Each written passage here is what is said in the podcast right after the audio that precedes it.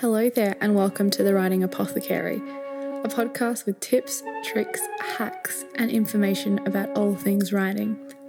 I'm your host, Mandi Kontos, and together with some awesome guests, we'll uncover the weird, wonderful, and sometimes unpredictable world of writing.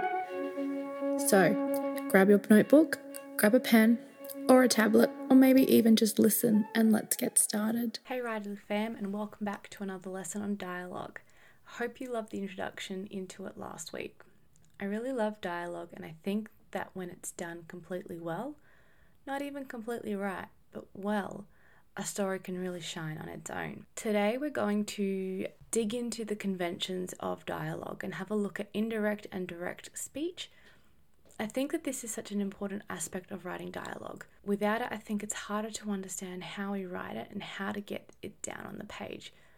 We all know when we are reading a story, there are conventions that are required when it comes to signifying who is speaking. First one, we all know it, they're quotation marks. We all look for those double quotation marks to let us know that there is a break in the narration. But did you know that single quotation marks are actually the norm in Australia and the double quotation marks are outside of it? Or at least that's what it was when I was studying. It could have changed, but I tend to use single quotation marks because I write with Australian language, which means that my colour has a U in it, my favour has a U in it, versus the American favour and colour, which don't have the U's. So essentially, it's it's actually English.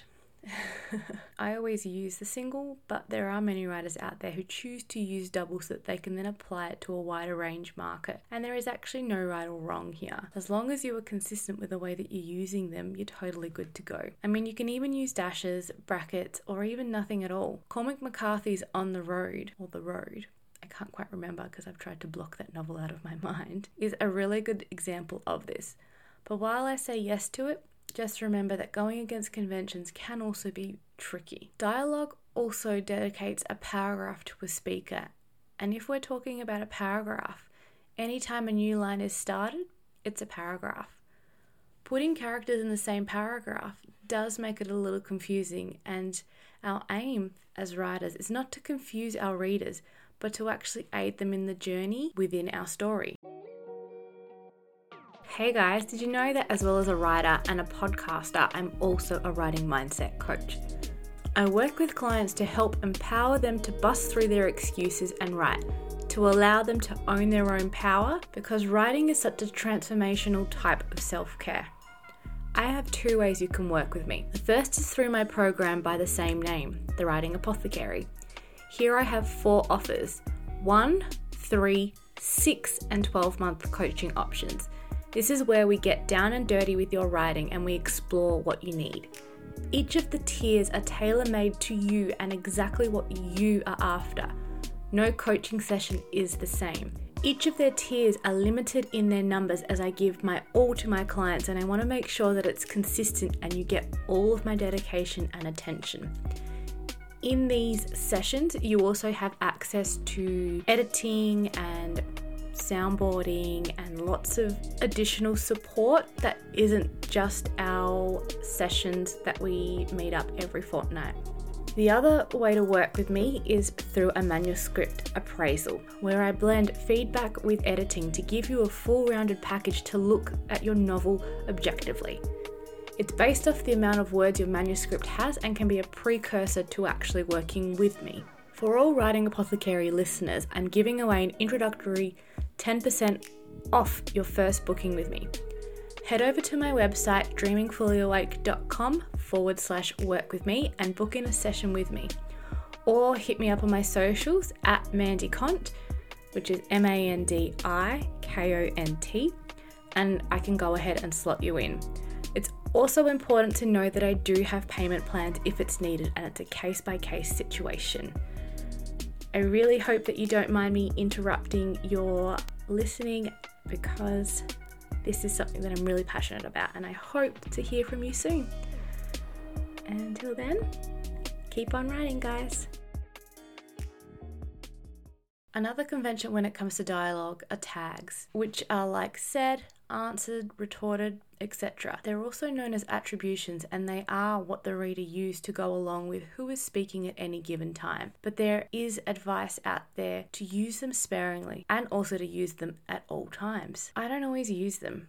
And generally, I like to make sure that the reader can tell who is talking by making the character's language different. But it's completely up to you on whether or not you want to use tags for every comment that your characters make. I do have a rule though if there is more than two people talking in a scene, then definitely it needs to have tags because otherwise your characters will get lost and your readers will be confused about who is speaking. I know I do it in my novels because I generally have maybe a minimum of three characters in a scene, so it makes it a little bit easier for myself and for my readers. Along with this, using adverbs is something you need to use sparingly.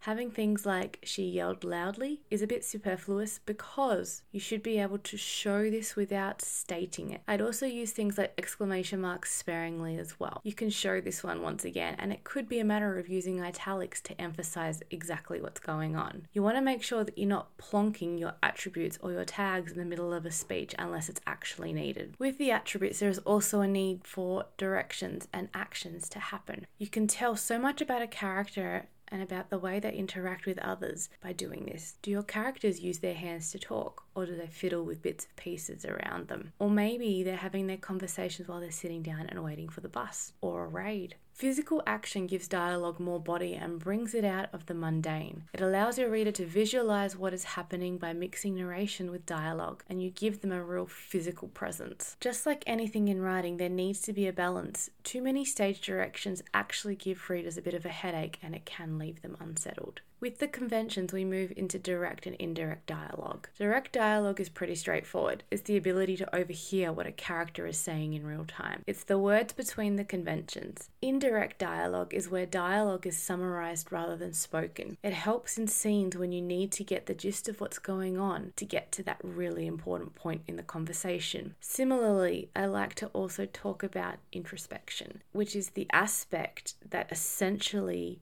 is the actions your character doesn't say your readers will be able to understand and see. It happens in both first and third person, and it's the dialogue, or the dialogue I believe, that is important to moving the story along for your readers.